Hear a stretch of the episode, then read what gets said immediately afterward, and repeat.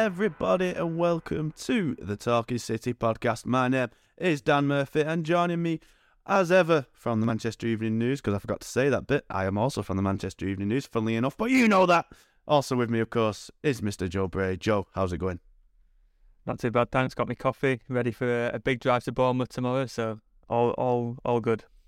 Big trek, that big trek, All and right. you know we'll, we'll we'll talk about that in due time. But City had another big trek, of course, in midweek, all the way to East Germany, where they faced RB Leipzig in the first leg of the Champions League last 16 tie. It finished one-one, and it was quite an interesting game. And as the as the cliche goes.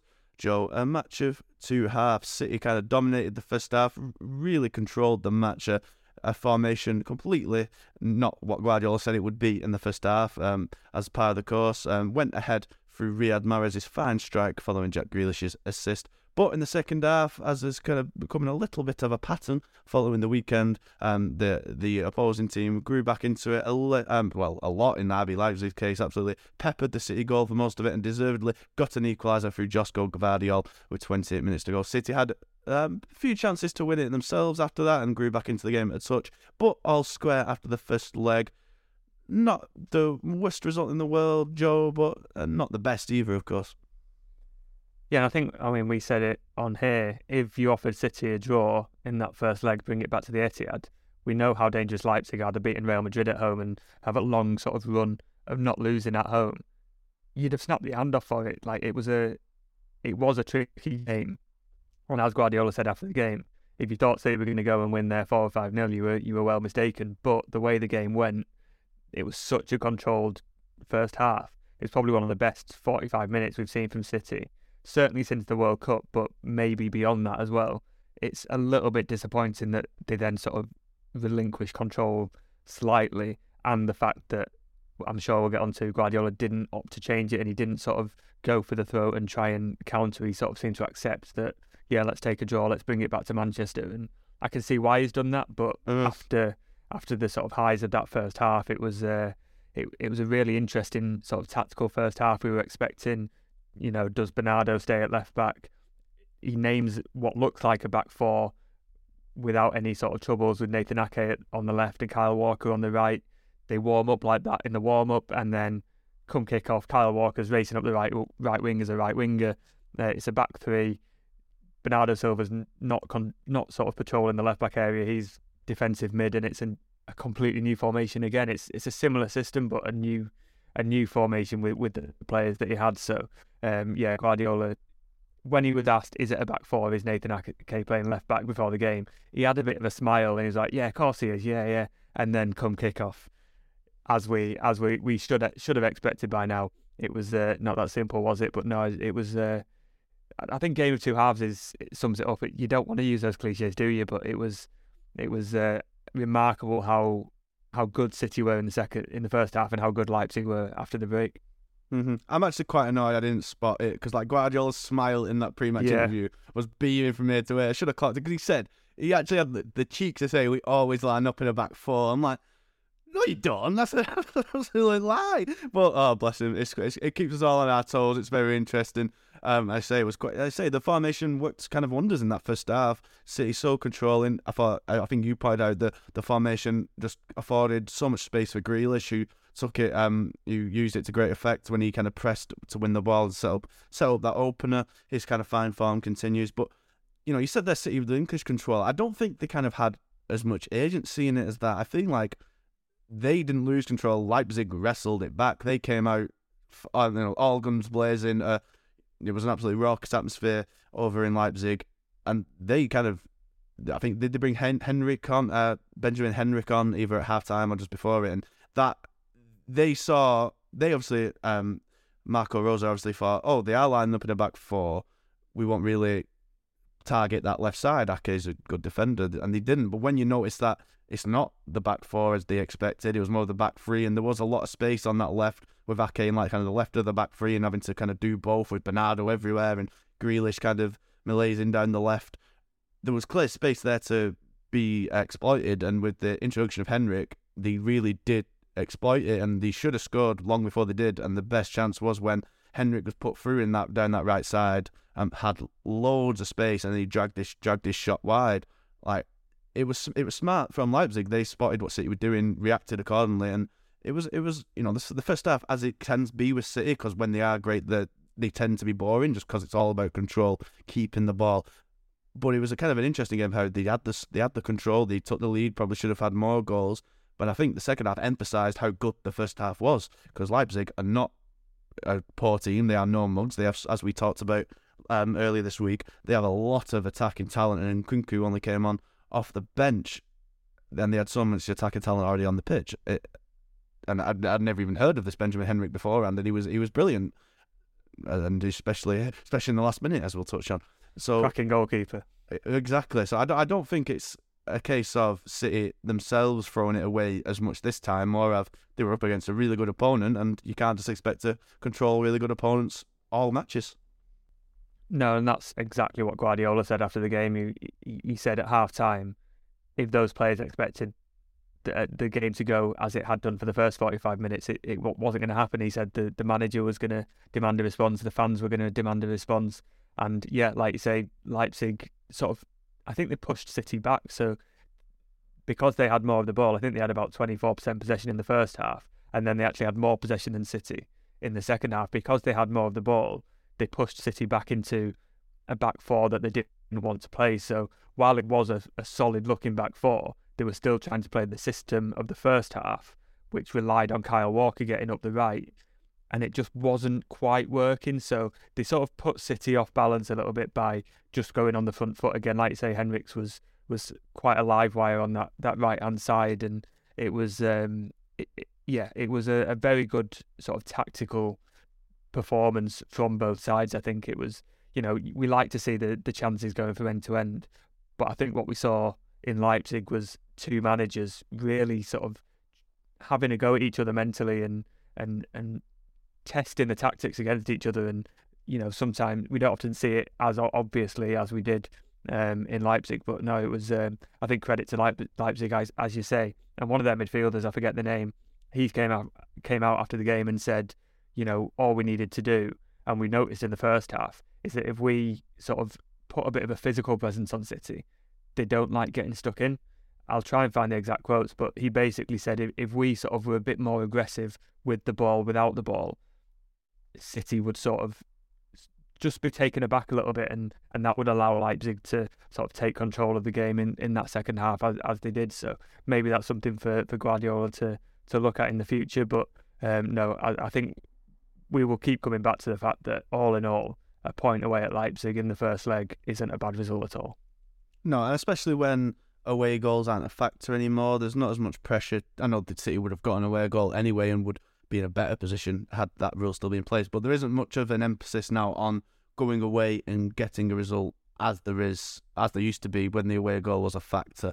So you know a one-one going to the Etihad, it's it's certainly in City's favour, but it's it's it's certainly finally poised. And as you say, Leipzig would have learned from that. They learned from City just in the first half and adapted to kind of hurt City. Well, I went well, man. Then what the hell? Um, how do how do um kind of what does Pep do in response? I know the second leg is still three weeks away, and there's a lot of football between then. Between then, but kind of looking a little bit ahead, what what do you what do you kind of see City having to do to counteract that? Because surely you can't do the uh, the the the false left back again, knowing that Leipzig are prime to to punish that if they do. Well, if you listen to Guardiola, he's going to play nine strikers. He said because uh, you know he, he wanted he wanted that control in the first leg, and he, he played probably more midfielders than he usually would. Um, yes, City will probably have to be a little bit more attacking in that second leg. That does mean sacrificing a little bit of defensive solidity, but you know, City have, will have learned from that. that. Last time Leipzig came to the Etihad, City put six goals past them. Yes, they conceded three, but it was you know, if City do attack, they will get goals. And it's not only City who will have to come out, Leipzig will have to come out and they'll have to do it at City. You can expect the crowd to be behind City and, uh, you know, home advantage does count a lot in uh, in the Champions League and having that second leg at home. So you, you would still consider City favourites. And just hearing Guardiola speak after the game, he was saying, yes, we can't compete with Leipzig or, or German sides in general when it comes to the transitions. They're a lot faster. So he knows where the issues lie. He's now got three weeks to analyze that game. He's been given plenty of uh, plenty of evidence to to analyze on in both halves of how how the game went, and they will be able to sort of devise a plan that you would at, at the very least expect to uh, to get a goal and, and put the pressure on Leipzig. Yeah, absolutely. And you know, before we kind of delve into maybe a few of the the negatives from the match, let's talk about the positives again, and they remain. Um, Jack Grealish and and well, he didn't play against Forest, but he did certainly here against uh, RB Leipzig, keeping his fine record against scoring against them intact. Riyad Mahrez, it was it was a great goal, and I think one that really typifies Jack Grealish's real. I, I, I wouldn't go as far to say transformation, but almost kind of his full acclimatization to this City team. I think we I think we all said before the season like every City attacker needs a year to really get accustomed to to uh, Guardiola's methods. It happened with Bernardo. It happened with uh, Mahrez himself. So many. Um, you know, Haaland's done amazing to be scoring so many so quickly, hasn't it? Um, but Grealish, you'd need a year to really get accustomed to it, and it maybe took a little bit longer. I think I, I was certainly critical after the the Borussia Dortmund home match uh, earlier. Well, October was it? I believe. Um, when he was really poor, didn't get into the game at all, and then after that there was a big response. But since the World Cup now, he just looks like he belongs in that team which I think a lot of people never thought he would. I think a lot of people kind of were worried that he would lose that spark, that verve that made him such a kind of uh, beguiling player to to watch, so um, so enchanting. But he still got that. I think there was one moment in that second half where, he, or maybe in the first half, where he got the ball and he just within a second of getting it, he's kind of wriggling past the defender with such quick feet, and then obviously customary getting absolutely uh, poleaxed to the ground as he as he tends to as it tends to happen to him. But to to to be winning the ball in like a press where you no one ever kind of associated Grealish with defensive work, but we've pointed out a few times now. The Tottenham match, I think both Tottenham matches, wasn't it? It wasn't it the the two um the two the four two when he was kind of he was took a bit of umbrage with the best thing that happened he did was the, t- the sliding tackle he wasn't best pleased with that but we've seen the defensive work he's been putting in he's really he's putting in a lot of hard work, and to, to win the ball in a press high up the pitch, to then have the the the state of mind and the, the, the ability to pick out the perfectly weighted pass. I know it was kind of dummy helped on via Gundogan, but uh, he played Mahrez through, and then we'll talk about Mahrez in a minute. But before and Grealish, I think he's scored or assisted in the last three games now, and he's been the City's most consistent performer since the World Cup. Yeah, I think it's it's gone down as Gundogan's assist. I I disagree with that because I don't think he got if he got a touch, it wasn't meaningful. He he meant to sort of step over it. The goal but doesn't as, get made if it's not Grealish, does it? Exactly. Yeah, I I think it if we give it to Grealish on on this podcast, we can sort of support the points that we're going to make because yes, he he got more space in the formation. The fact that Kyle Walker was the widest right player meant that Riyad Mahrez was playing slightly inside. That attracted in the first half about three or four Leipzig defenders and defensive midfielders. And as a result, that gave Jack Grealish just a lot more space on the other side. Now, I think it's seven, seven or eight starts in a row now for Grealish. Obviously, Phil Foden has been injured for, for most of those, but he's got a run in the team. He's got a confidence now that he is going to keep his place. And Guardiola said that if Foden's getting back in the team, it's on the right hand side with, uh, in competition with Mahrez.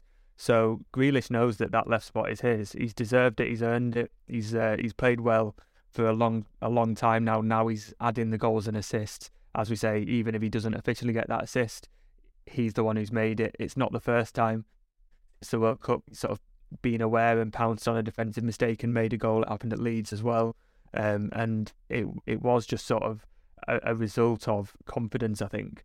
I'm not sure Jack Grealish a year ago would have a maybe sort of pounced on that mistake, and B made such a direct sort of run and contribution and pass. He would have maybe played it safe and played it wide. Instead, he's played it towards two two um, attacking players making a run, and it's resulted in in a very good goal. So no, I think we're going to ourselves silly talking about Grealish, but he he just he's playing very very well at the moment. And if Guardiola thinks he's undroppable, I would agree because he's he's playing consistently. He's keeping defenders on the toes. He's running um, at them now. That's what he's, he's adding to his game that he hasn't always had, even at the start of the season. He's now starting to run at defenders again, and that's the Jack Grealish that City signed from Aston Villa. So if he's taken a year to add all the sort of tactical discipline and, and instructions of the system that Guardiola requires, and he's now bringing back that sort of running, and he's starting to have shots which people have been crying out for. You hear every time he gets on the ball at the Etihad, fans are crying for him to shoot, and he'll always play the simple ball. There's a but now he's he's starting to have a bit more confidence to take that shot, make the pass, rather than just play it back to another blue shirt. And he's getting uh, goals and assists as a result.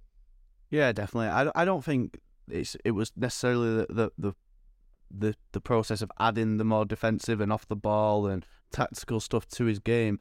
He's a very obviously a very intelligent footballer. He he was doing that last season. Um, it, it, it wasn't exactly the prettiest or the most shining matches or the most exciting that you want to see from a hundred million signing, but he was doing what Guardiola wanted him when he was playing. He had that already, but now I feel he's been able to combine that with the attacking play, the the exciting dribbling, the the winning of the free kicks, the the making decisive contributions, which he may have struggled with, kind of doing both simultaneously, combining. I think you put summed it up perfectly there. That last year he was making the safe pass all the time, and he, maybe that's what he thought was wanted of him in a game where control, you know, for a manager who stresses the need for control so often. But I think Guardiola's going to record many times he wants him to be a bit more adventurous, doesn't he? And uh, I think he's finally finding that balance now, and it's it's paying off big time for City. You know, and a player who who found that balance long long ago and is probably hitting another, you know, finally hitting um back to his best after a, a slow start to the season. Mahrez, um,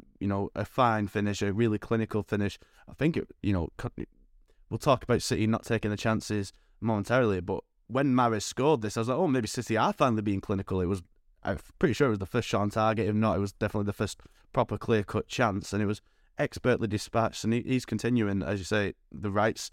Foden's kind of, you know, that's the spot he's competing for, but Mahrez isn't giving that up um, without any fight either. Yeah, I don't think it was the first shot on target. I think Dias had a header that went straight at the goalkeeper, but it was the first sort of clear opening in front of goal that you would have expected them to score and he did, and he, I think he's scoring a lot of goals. He he was scoring a lot since the World Cup, and then maybe two or three games where it went off the boil, and, and Phil Foden comes back in, but he was sat on the bench at, at Nottingham Forest. You could see him. He, he wasn't sat on the bench. He was sort of sat on the wall, wait, sort of itching to get on at Forest, and, and he wasn't.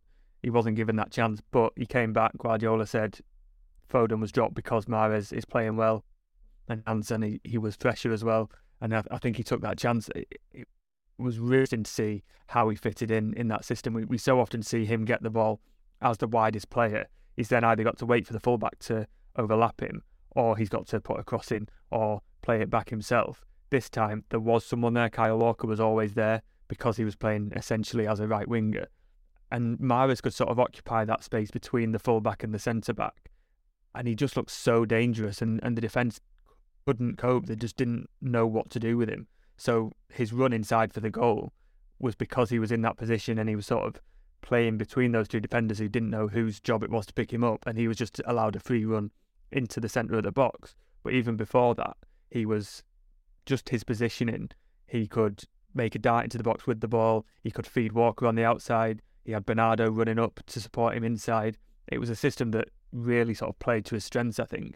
Because when he, when he gets the ball, Guardiola always says, doesn't he, doesn't he, that he's not the fastest to play, he's not the most direct.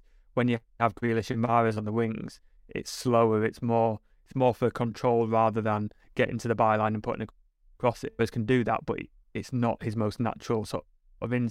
So having someone on the outside to do that, I don't think Kyle Walker is necessarily the answer. His, his crossing wasn't amazing at Leipzig, but his pace and his position always there.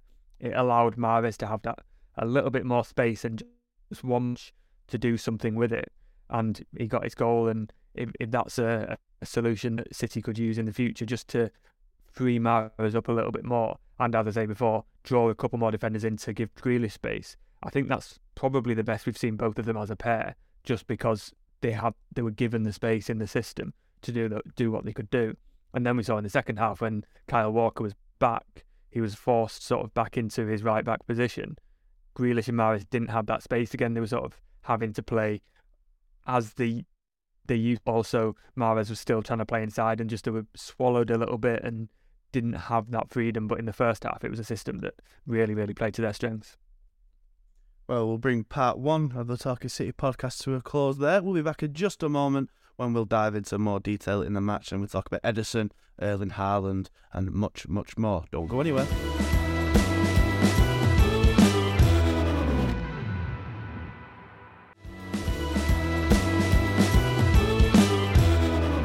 Hello there, everyone, and welcome back to the Talking City podcast. Now, Joe, last on the last episode, we kind of went in quite detail on this Ederson debate that's been raging, and it, it you kind of saw both sides of the argument uh, in Leipzig. Um, uh, the G or the duality of the goalkeeper in the second half. Obviously, Leipzig came out of the came out of the traps firing, and we're all over City, City and had loads of opportunities. But Ederson um, well, first of all, he saved the first shot on target against him right at the end of the first half, so that was a plus. But a lot of chances came Leipzig's way. Now, they weren't the best chances. i w- I'd say of the saves he made, one was brilliant. One was probably, and but I wouldn't say any of them were ones you wouldn't expect him to save. But the one I'm referring to was about on the 63rd minute. Andre Silva kind of dribbled his way into the box and from a tight angle, yes, but from quite close, absolutely whacked the ball in Ederson's direction and he, he was out quickly. He had a big hand to it and batted it away. There was one good save he made from distance um, that was going towards the top corner. I think it was actually that actually led to the corner which they scored from, if I'm not mistaken. Yeah, he made a lot um a lot of good saves and he kind of answered those critics where you know City can control and then when they need Ederson. He's not there. He doesn't make the saves. He did. Um, I don't actually know how many shots Leipzig on target, but it's, uh, it certainly seemed Ederson had three or four, maybe even five, six good saves to make. But then the issue came with the goal where he did kind of get lost coming off his line, almost shrunk under the shadow of the kind of absolutely massive Josko Gvardiol. Um, but he was even the only one as Ruben Dias was also out jumped there. Um, and then obviously Gvardiol headed home. Now it was a bullet header. I feel like it might have gone in regardless of where Ederson was.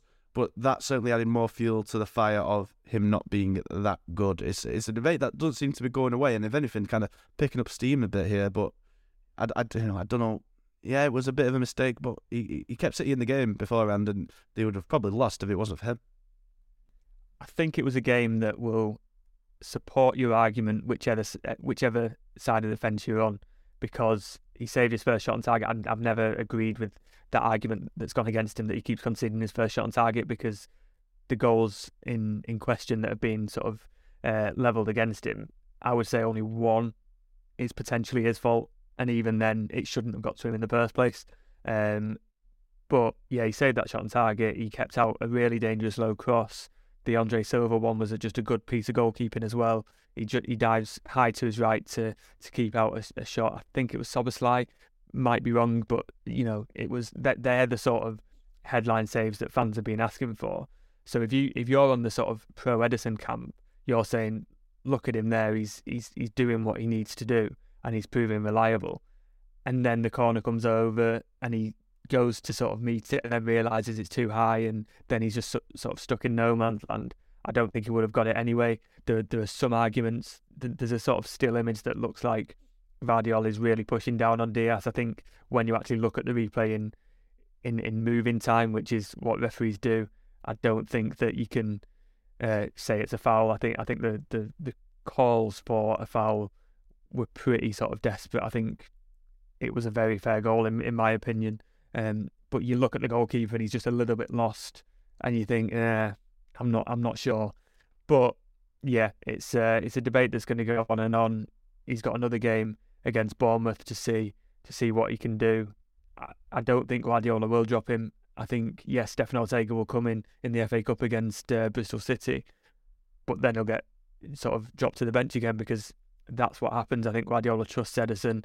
Um, there was a couple of moments as well that again back up the claim that he brings far more to the, the City system than shot stopping, which is just his calmness under pressure, especially in the second half.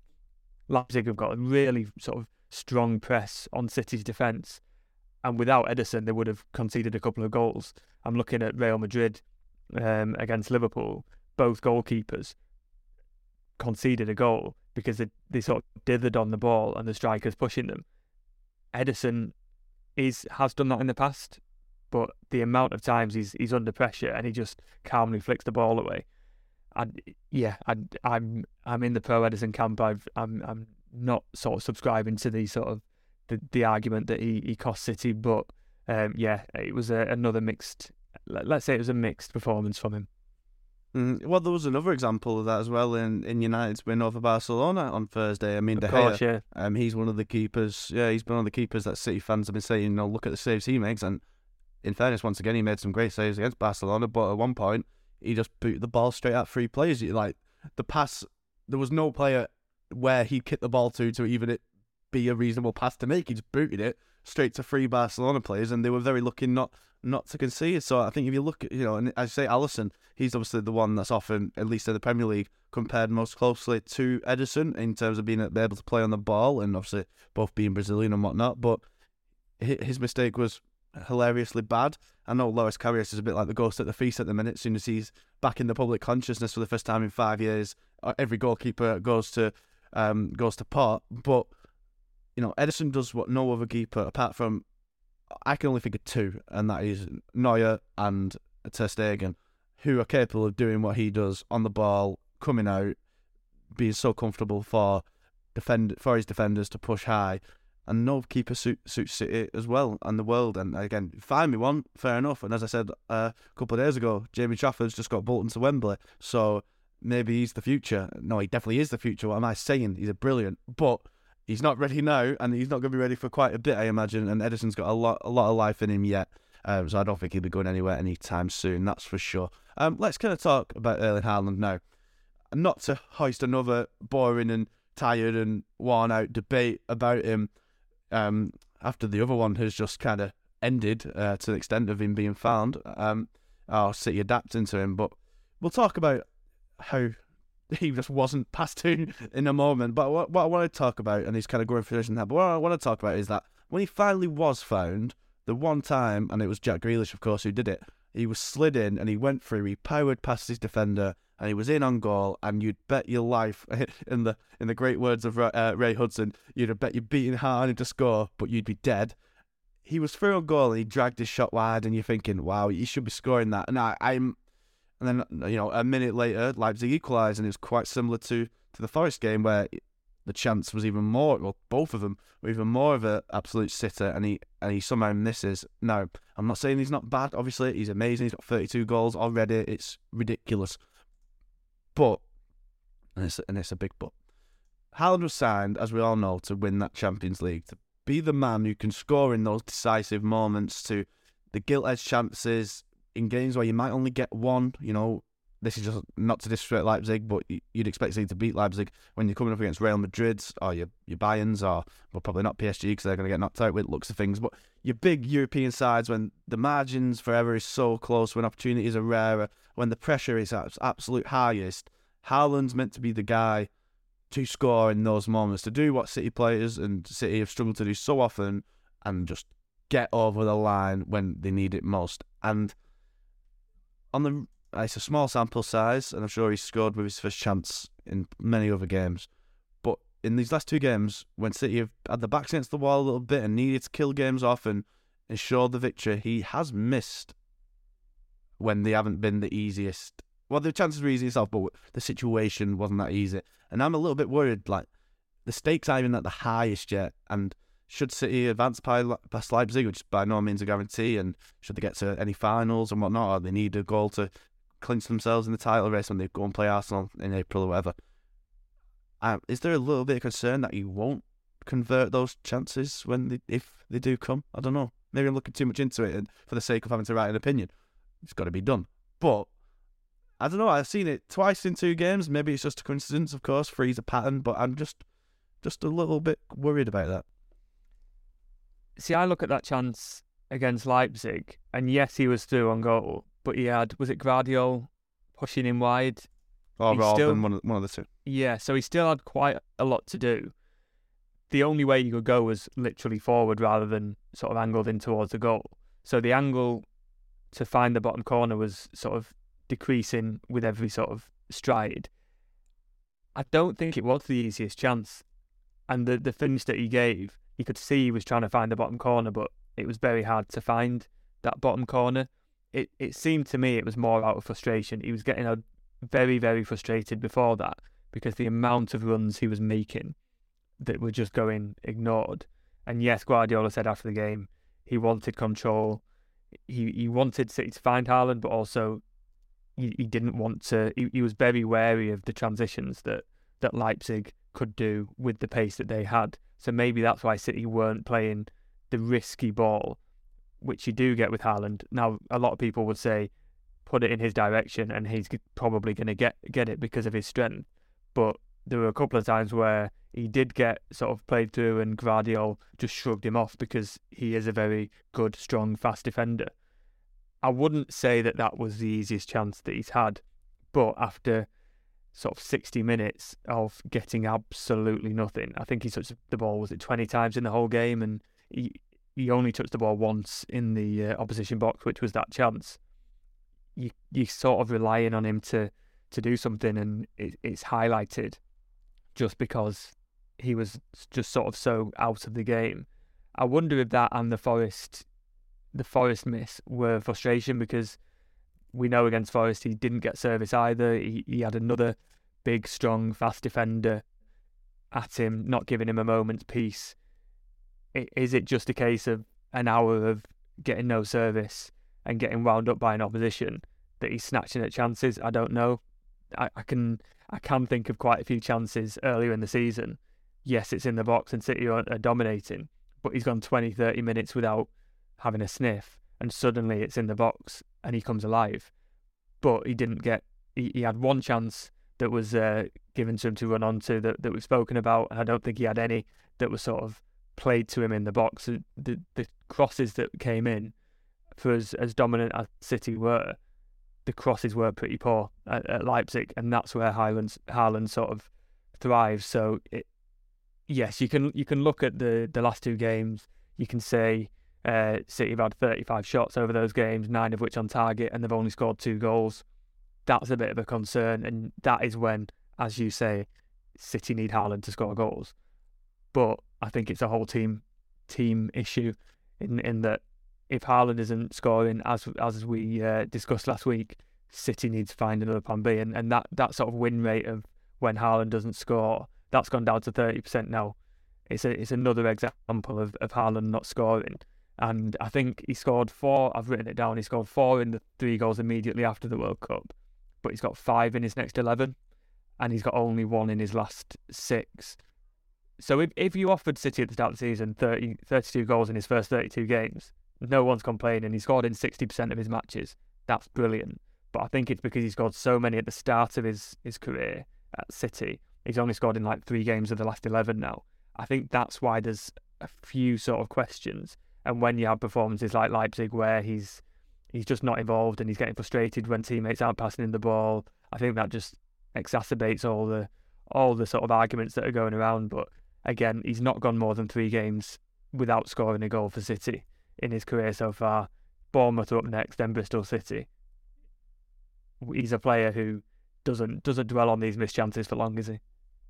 No, absolutely not. And I think you kind of right. It can often be a sense of kind of perception, and I think you see it so often with teams. You know, a, a team will start a season really well. You know, let's say a Fulham this season or Brighton, they started so well. Um, and European contention, there's talk of them, you know, doing this and that, and then, and then if they drop away, um, as an example, I'm not saying this would happen in their case, but it has happened to other teams. If they drop away, fans will be like, "Oh, that's rubbish. That's such a disappointing season. Oh, we should have got. I can't believe we've not uh, qualified for Europe, whatever." And, but if they had done it the other way, started a bit poor and ended the season really well and got up to ninth, you'd be like, "Oh, what a great season! Absolutely smashed that." Because obviously there's recency bias and and you know the last thing ha- that happens is what you remember the most. And if it's a sense of you know achievement and joy, then you're buzzing. If it's a sense of uh, failure and dread, then obviously you're not. So it is a sense of perception. You know, as you say, Haaland was kind of a victim of his own success, scoring so often at the start of the season, and now any striker, as I've said, I think I've said numerous times, any striker goes through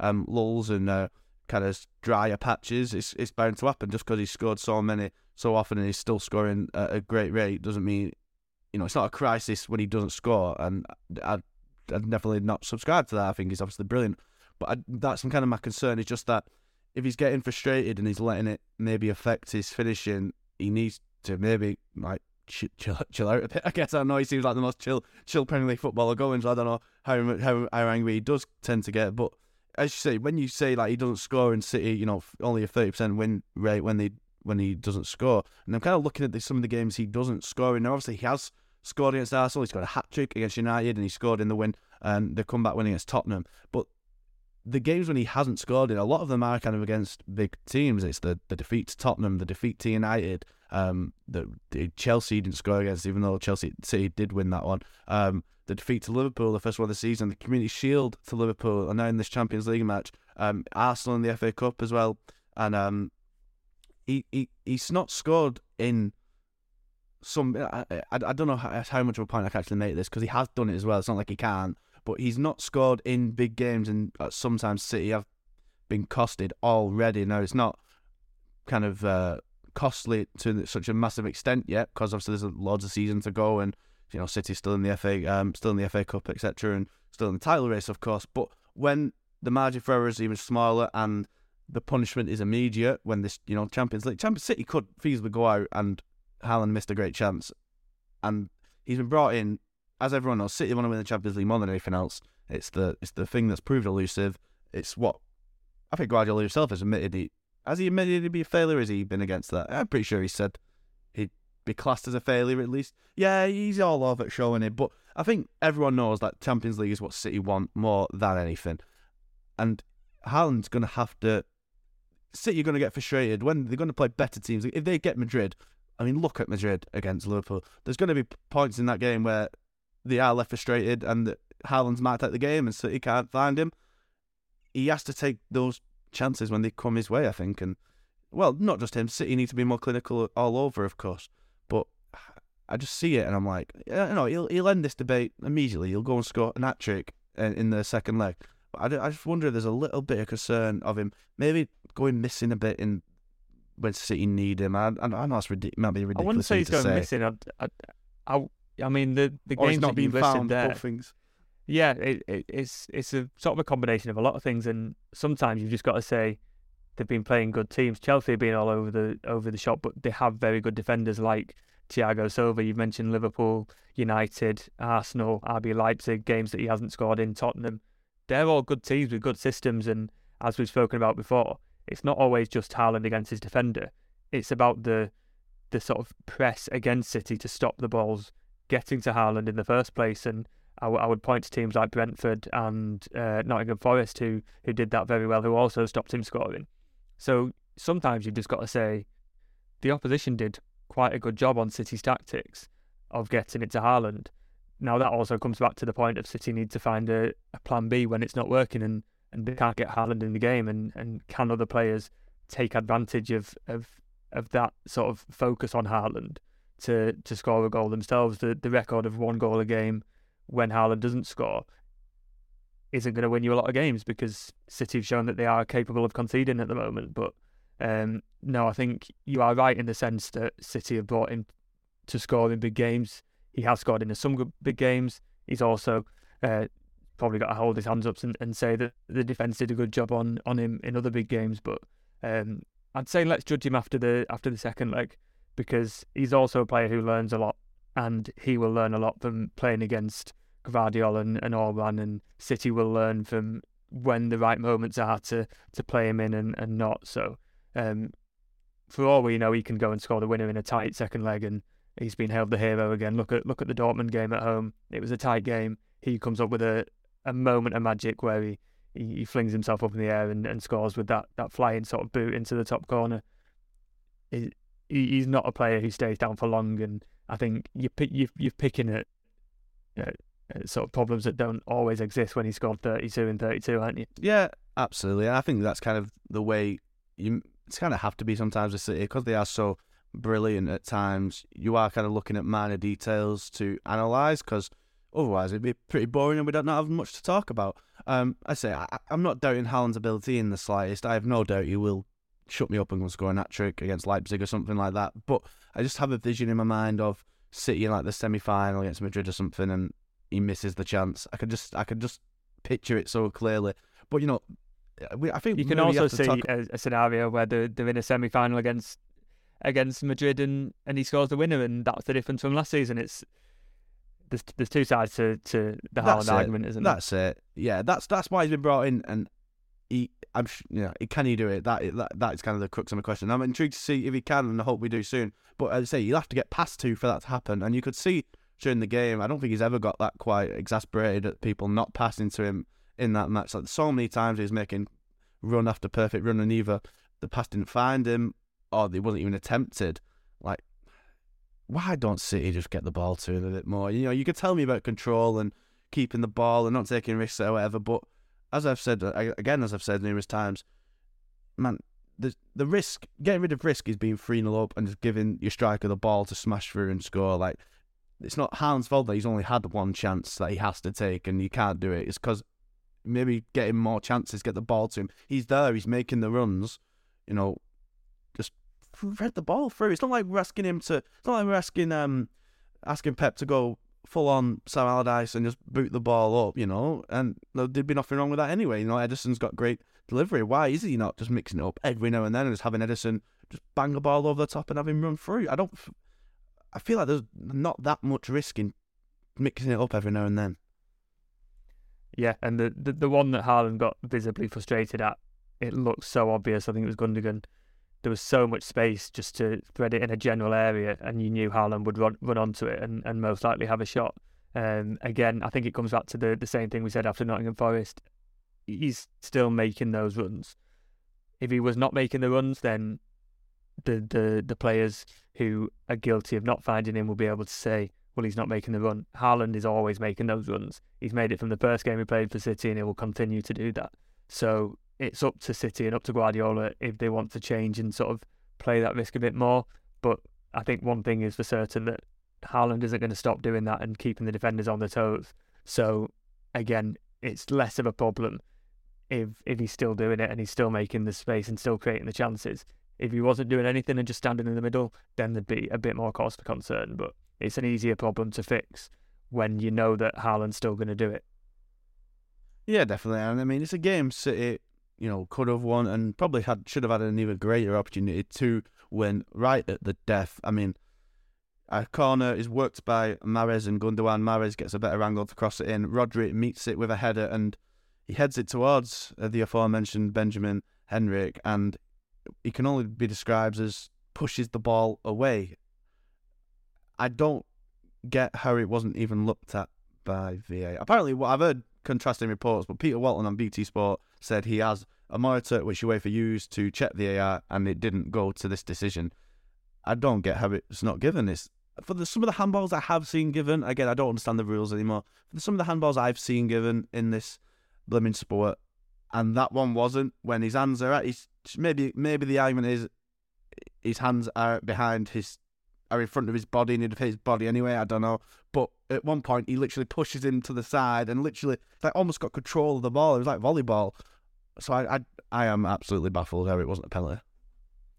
Yeah, well, if Peter Walton says it wasn't looked at and Pep Guardiola says it was, I think I'll trust Pep Guardiola on that one. He's, uh, you know, Guardiola said it was looked at, so and and the referees decided not. I I don't understand it. I think it was on on the on par of Luis Suarez against Ghana at, at, the World Cup in, in terms of pushing the ball away to stop it going in a direction that the defender didn't want it to go in.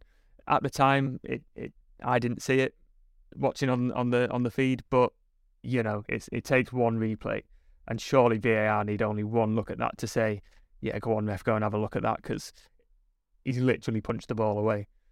It doesn't matter if his if his hands are within the silhouette of the body when you're extending them to put, punch the ball away, that's handball.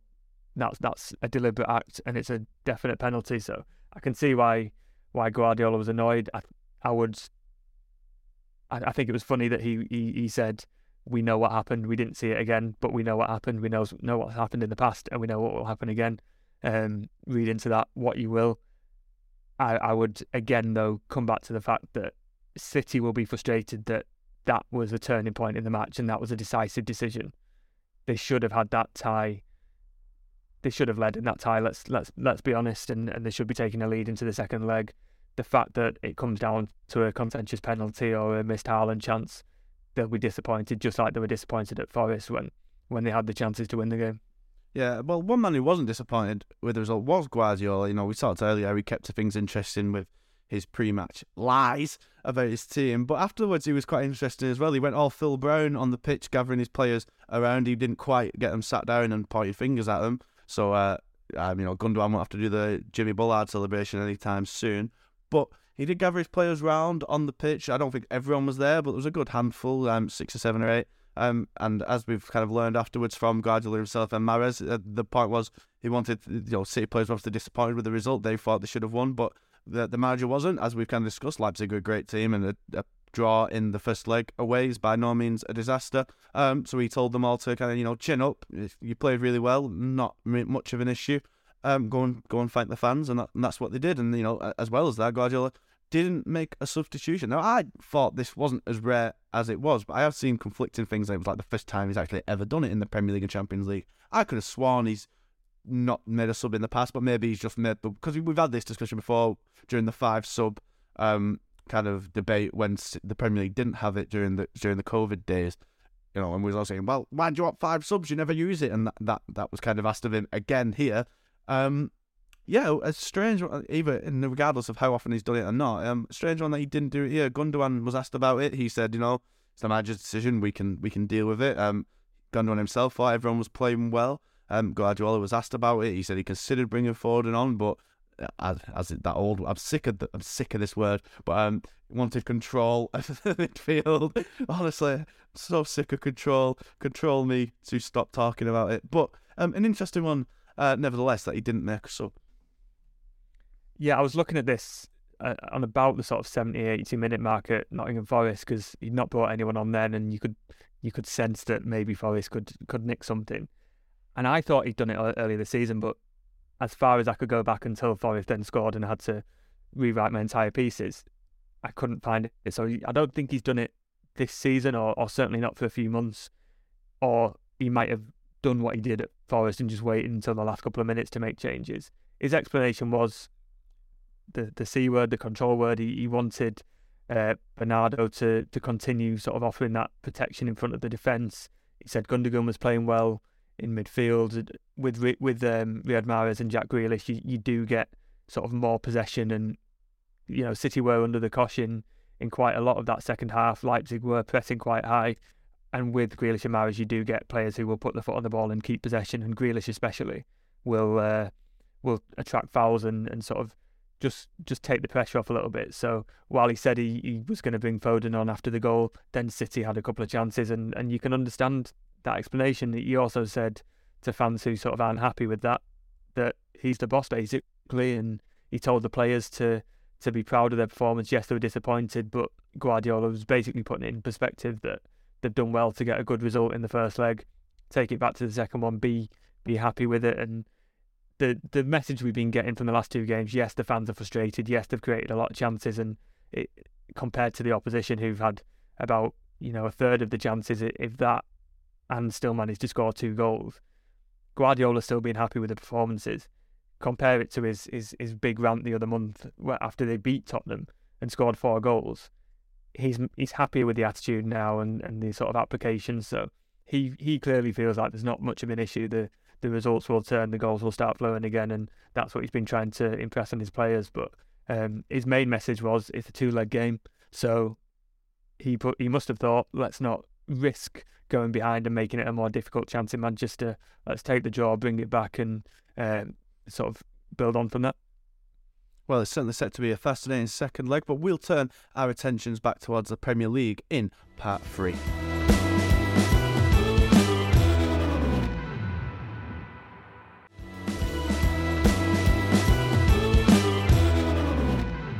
Hello there, everyone, and welcome back to the Talking City podcast. Joe, another, yes, another away day on Saturday, as you mentioned earlier on, a big old trip down to Bournemouth. We've not had the um, opportunity to speak to Pep yet. The press conference will be later on in Friday, but um, you know, you mentioned there the goals will hopefully flow, and this feels like the sort of game where they certainly could. It was City's second match of the season, I do believe um, uh, this year. Um, they won 4 0. Haaland didn't score, of course, but did when he did get the assist for Gundogan. Um, Bournemouth uh, struggling just outside the relegation zone, down in uh, 17th. Like, if, if if we have a similar story as we have in the last two games, uh, against the Cherries, I think then there's a bit more cause for concern, I'd wager.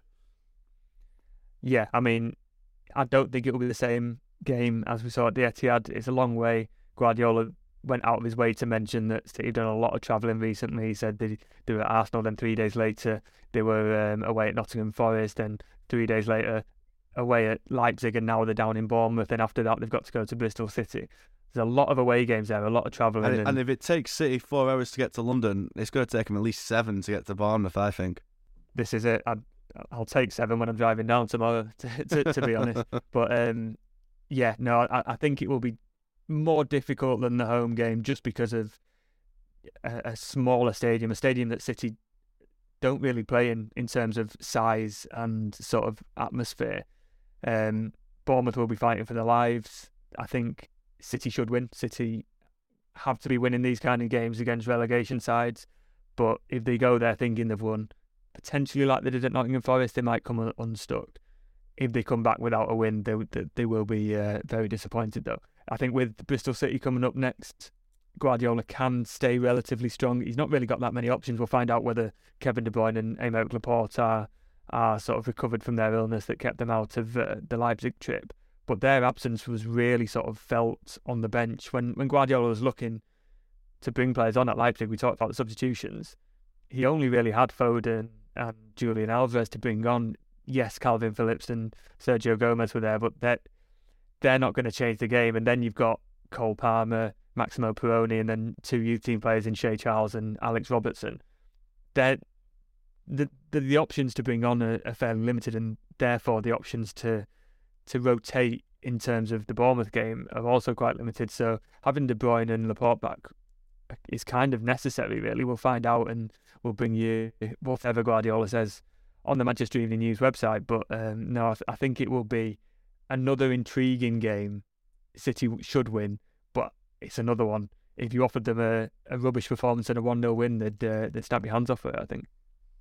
Yeah, I'm quite I'm quite intrigued with that lineup. As you say, even if Laporte and De Bruyne are back, um, hopefully they're fully fit and fully recovered. But um, even if they are, you can imagine they're probably maybe not the fittest at the minute. Having you know, if they've if they've got the lurgy I've had last few weeks, tell you what, they'll be coughing up green balls of sludge forever. So um, I wish them all the best. But I, I of see this match as quite an interesting opportunity for Phil Foden. Now Guardiola spoke at his pre-Leipzig press conference in quite quite a lot of detail about a lot of things.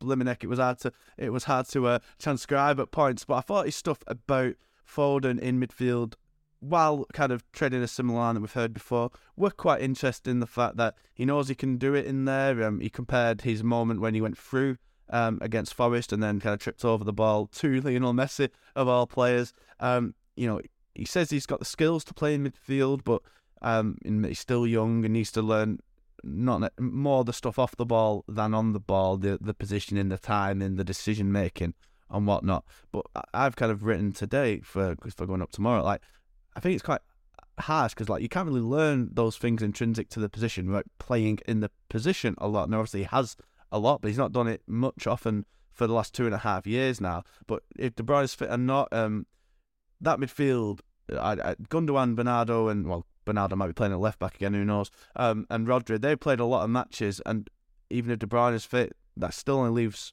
one one person for rotation. Phillips potentially coming in, but I wonder if this is a, a an intriguing opportunity for Foden to get a game in midfield. Now, I know City need to win.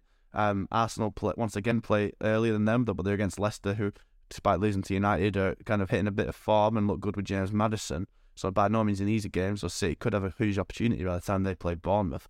But um, I see this as a game. I don't think it will happen. But if I was Guardiola, I wouldn't. You know, obviously not. But I, I, it seems like a good opportunity to me to give Foden a kind of a, a fairly low stake. Maybe the the Bristol game would suit be this as well. But a fairly low stakes match in midfield to show that you know he keeps saying he will do it, he can do there, but we've not actually seen any sort of effort to put in there in recent years he's played there in the cup, so I think if Guardiola is going to play Foden in midfield in the next week, and I think he will, I think it'll be at Bristol City rather than uh, Bournemouth.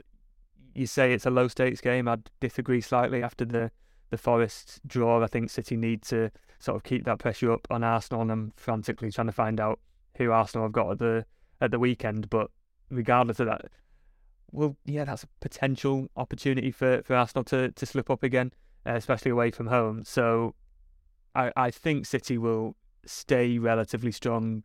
Having De Bruyne Laporte back will help just keep people fresh if possible.